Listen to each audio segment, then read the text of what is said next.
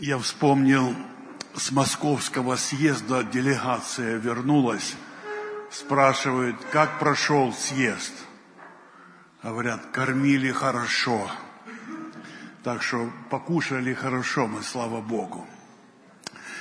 А, сегодня одна из потрясающих картин Библии. Я один стих всего возьму в основании нашей беседы. Можете вместе со мной, если желаете, открыть третья книга Царств, восьмая глава, 63 стих.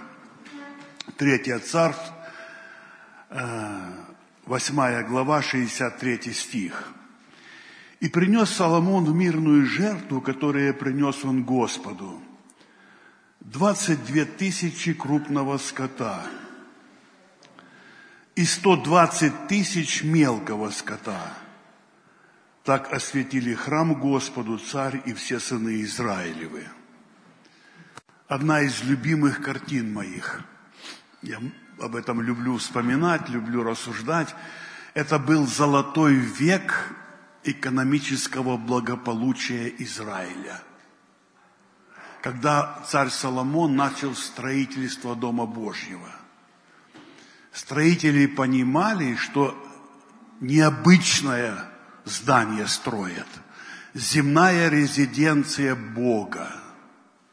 Поэтому было решено шума на строительной площадке, чтобы не было. Грохота и шума не было. Камни резали и доставляли. Помните, сколько человек участвовало в этой работе? Много. 150 тысяч. Одни резали, другие доставляли. И по размерам влаживали в стены строящего здания. 30 тысяч работало на Ливане, кипарисовый и кедровый лес, лес резали и тоже доставляли на стройку. Отборное золото, красное дерево и дорогие камни, самоцветы с Афира привозили – когда началась отделочная работа, это потрясающе, Соломон в любви к Богу не только золотыми листами стены украсил храма. Это не было напыления, потому что в эти золотые листы э, вырезали на них херувимов и вставляли эти камни дорогие. Он даже пол покрыл золотыми листами – колонны, двери. Сколько тонн золота ушло на отделку, неизвестно. А вот на маленькую комнату, мы знаем, небольшую комнату, которая была внутри храма, святое святых, ушло 600 талантов золота. Только на маленькую комнату.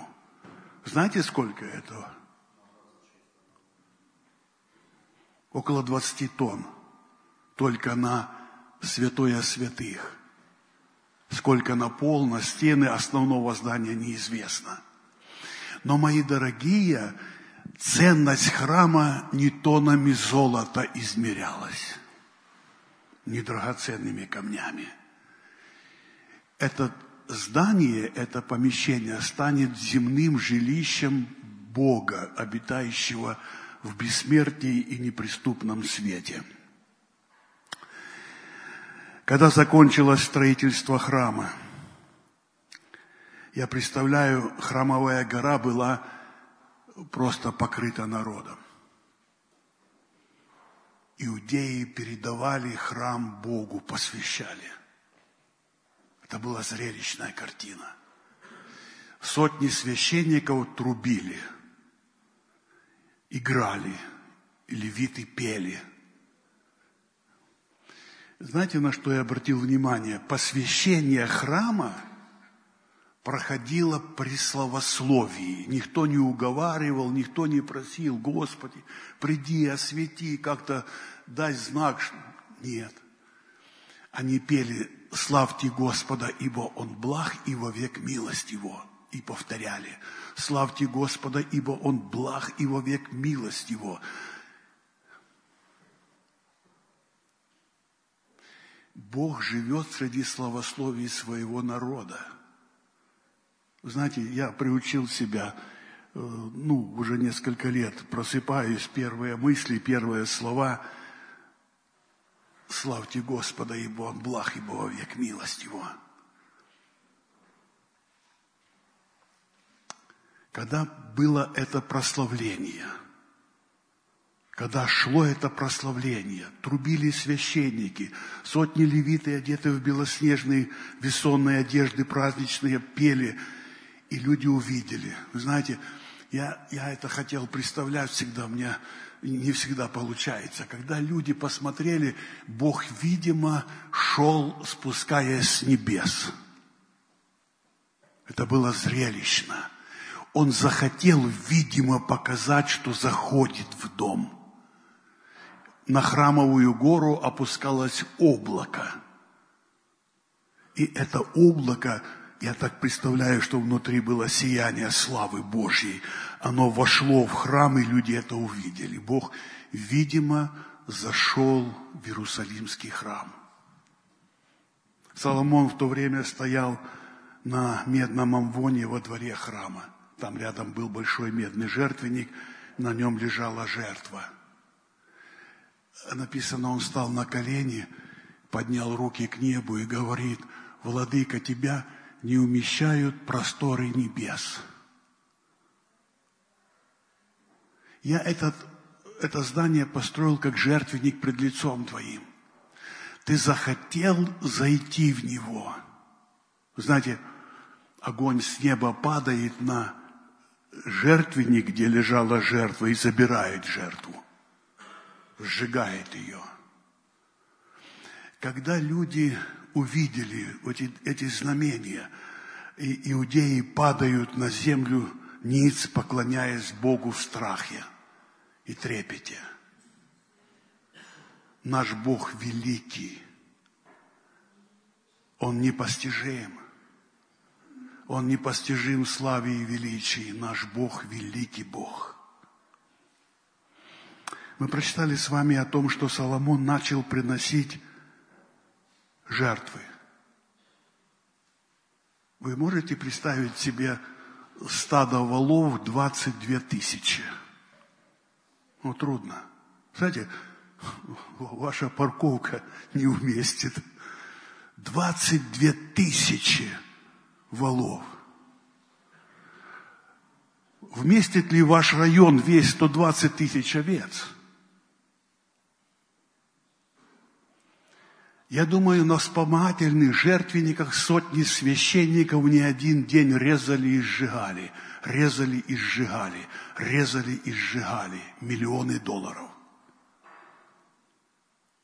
И можно было как-то, ну как-то оправдать этой жертвы, если бы эти были жертвы за грех – без пролития крови нету прощения за мерзости, за грехи, за беззаконие поколения Израиля приносило жертву, но как-то можно было оправдать это.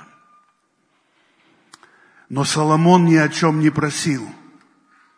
Это были мирные жертвы.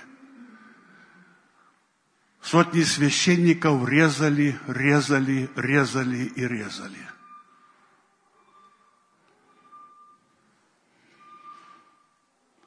Царь искал пути, как Бога почтить.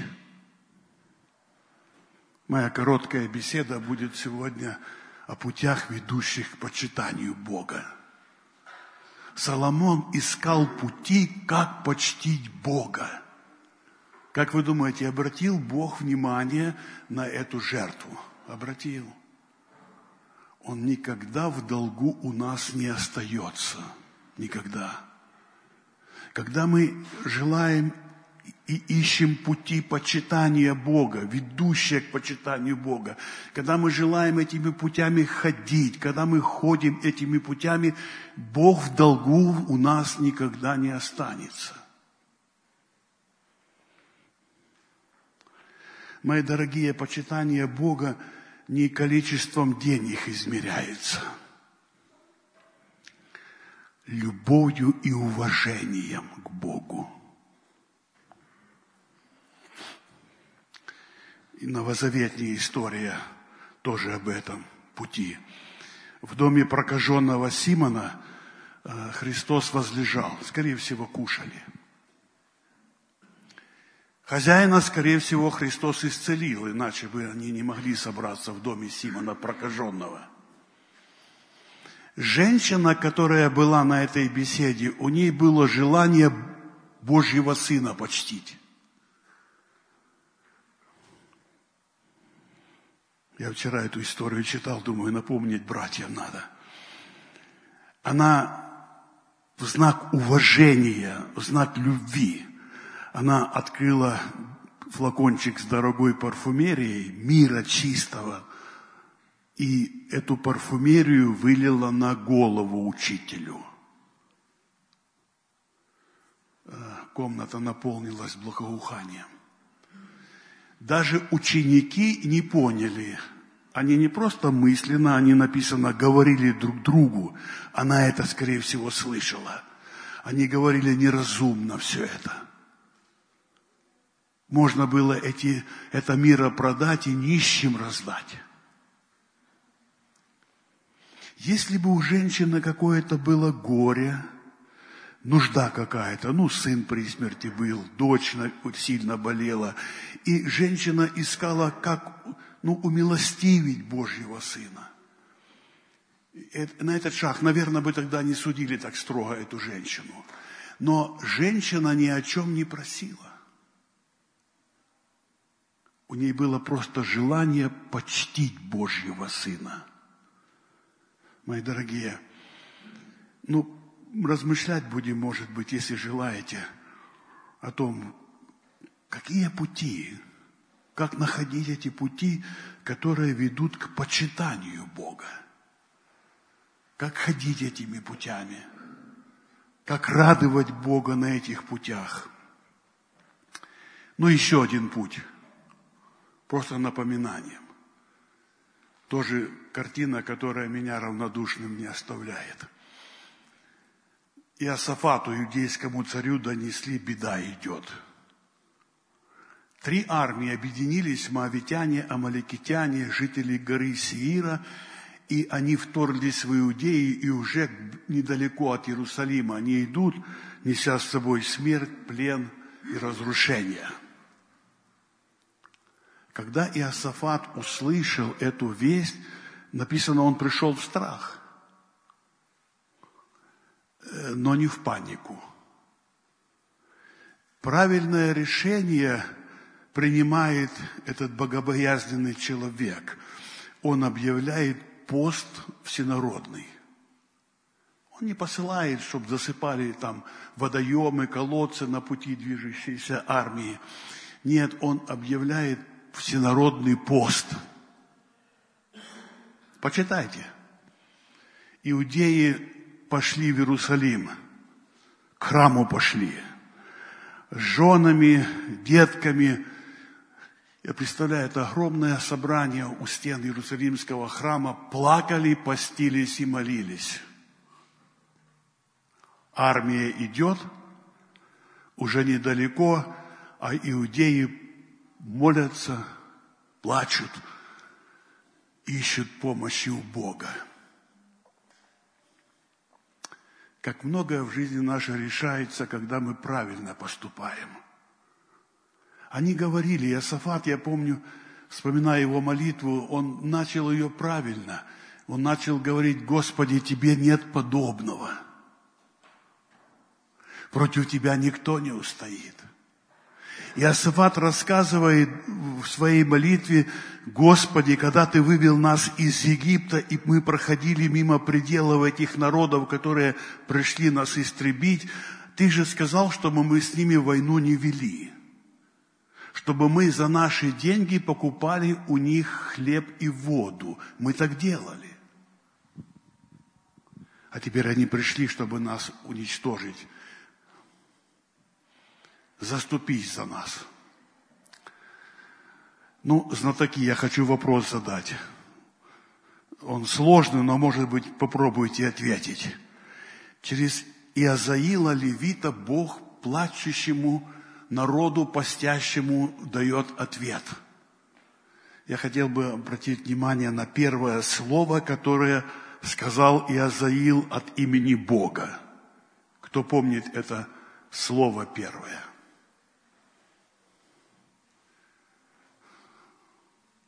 Сложно, я тоже бы так быстро не ответил бы. Но важно это слово. Я хотел бы, особенно в это время, когда много очень смуты в народе Божьем и не только. Бог проговорил и сказал, не бойтесь. Слышите? Когда войны, когда эпидемии, когда экономика рушится, Бог говорит, услышьте это. Бог говорит, не бойся. Не бойся. Давид, он написал чудесные слова. Он говорит, это его были переживания. Он говорил это, ну, в общем-то, от сердца, понимая эти слова. Если я пойду и долиной смертной тени, я не убоюсь. Почему? С тобой хорошие отношения. С Богом хорошие отношения приносят мир и покой в душу. Бог говорит, не бойся. Не бойся я буду воевать. Бог сказал, я буду воевать. А вы будете только смотреть, только наблюдать будете. Знаете, что мне понравилось? Когда иудеи услышали это слово через Иозаила, они упали и поклонились Богу. Знаете почему? Поверили.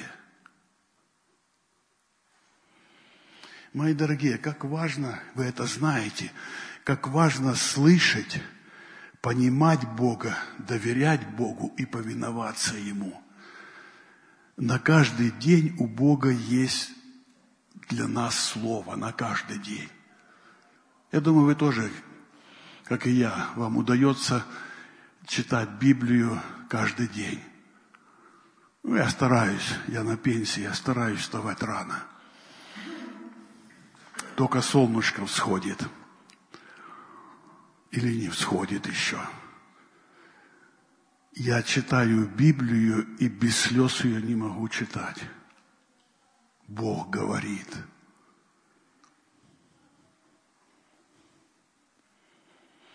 Важно научиться слышать, понимать, доверять и повиноваться.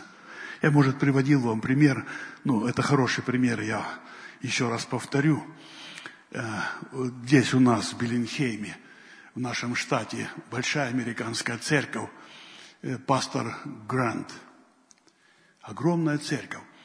И он рассказывал свои переживания вместе с рутинной работой, которая его в церкви закрутила так. Он говорит, я перестал слышать голос Божий. Он своей пастве, большому, большому собранию рассказывал свои переживания. Я голос Божий перестал слышать. Он поручил все дела своему помощнику и на берег океана уехал. Он ходил по берегу и молился, говоря одно и то же, Бог, я хочу слышать. Я хочу слышать. Я хочу слышать. Ревнуйте о том, чтобы слышать.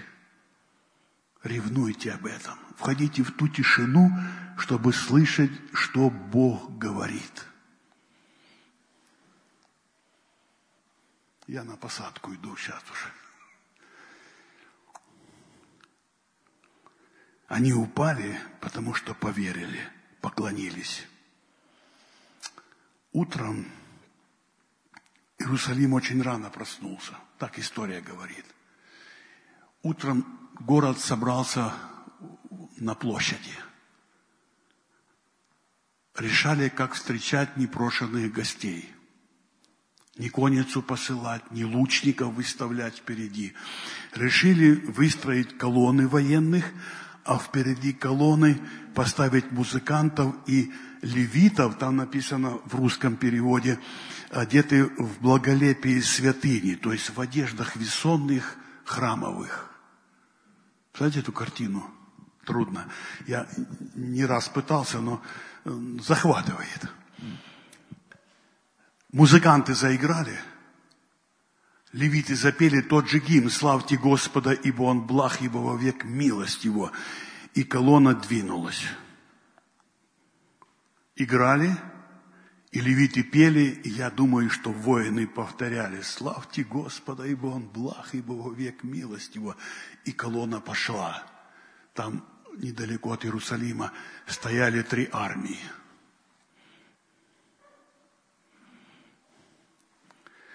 Прославление приводит руку Бога в движение, а врага в панику. Еще раз. Прославление приводит руку Бога в движение. Господи, дай мне эту милость ходить этими путями, находить эти пути, ведущему к почитанию Тебя. Один из путей почитания еще это – поднять авторитет Библии в своей семье. Вы знаете, что я, Бог дал эту милость мне на Кубе уже пять лет совершать служение, и мы раздали уже, славяне раздали уже 180 тысяч Библий. Сотни церквей, сотни церквей рожденных. Что мне всегда трогало, народ, который ну, не имел раньше Библии, веры в Бога не имел, он потянулся к Богу. И я не раз видел, когда люди, получая Библии, э, в общем-то, прижимали к груди, поднимали к небу, а некоторые целовали. Это трогательно было. Когда люди, получая Библию, целовали ее. Поднимите авторитет Библии в семье своей. Вот это один из вопросов, который можно порассуждать, как оторвать от экрана и направить взоры семьи к Библии. Я помню, это был поздний вечер, мы развозили Библии по группам. Потрясающая нищета. Приехали в один поселок, а нас там ждали, уже темно было. Горела лампочка во дворе, собралось а, человек 20, может 25 кубинцев. Мне рассказали, что семья только уверовала две недели или неделю назад. И они уже собрали там, у них была одна только Библия. Они ждали, когда мы привезем. У всех были карандаши и бумага. И что-то они писали, ожидая нас.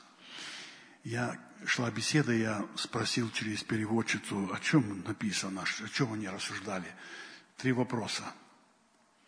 Я их запомнил, я их потом привез в Америку, отпечатали, я в церкви Пилигрим раздавал. Три вопроса. Люди, которые учились познавать христианство, знакомились только с Богом. Первый вопрос. За что я могу поблагодарить Бога?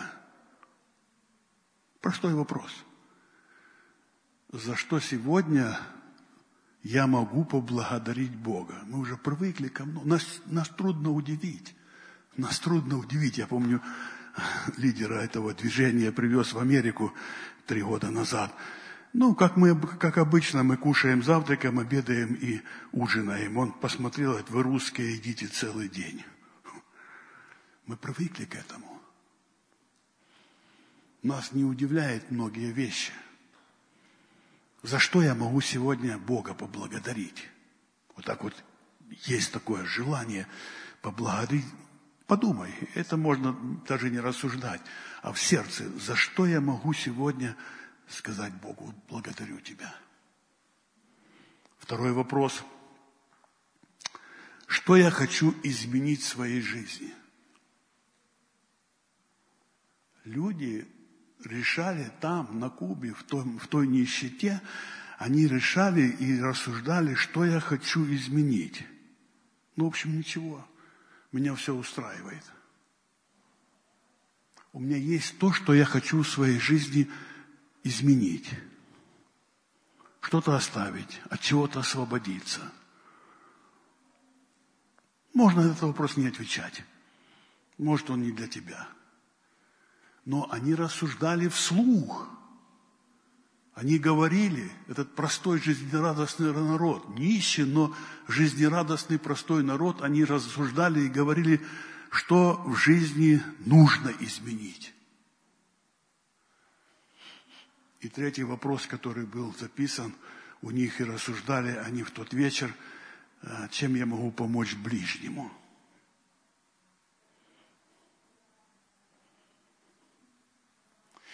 есть пути, которые ведут к почитанию Бога. Находим эти пути, если хотим. Ходим этими путями, радуя Бога. Ну, а сейчас, в общем-то, время для беседы. Я уложился во время, время для того, чтобы нам вместе побеседовать. Может, у вас есть вопросы? Задайте мне, чтобы я передал микрофон. Благодарю, что внимательно очень слушали. Аминь.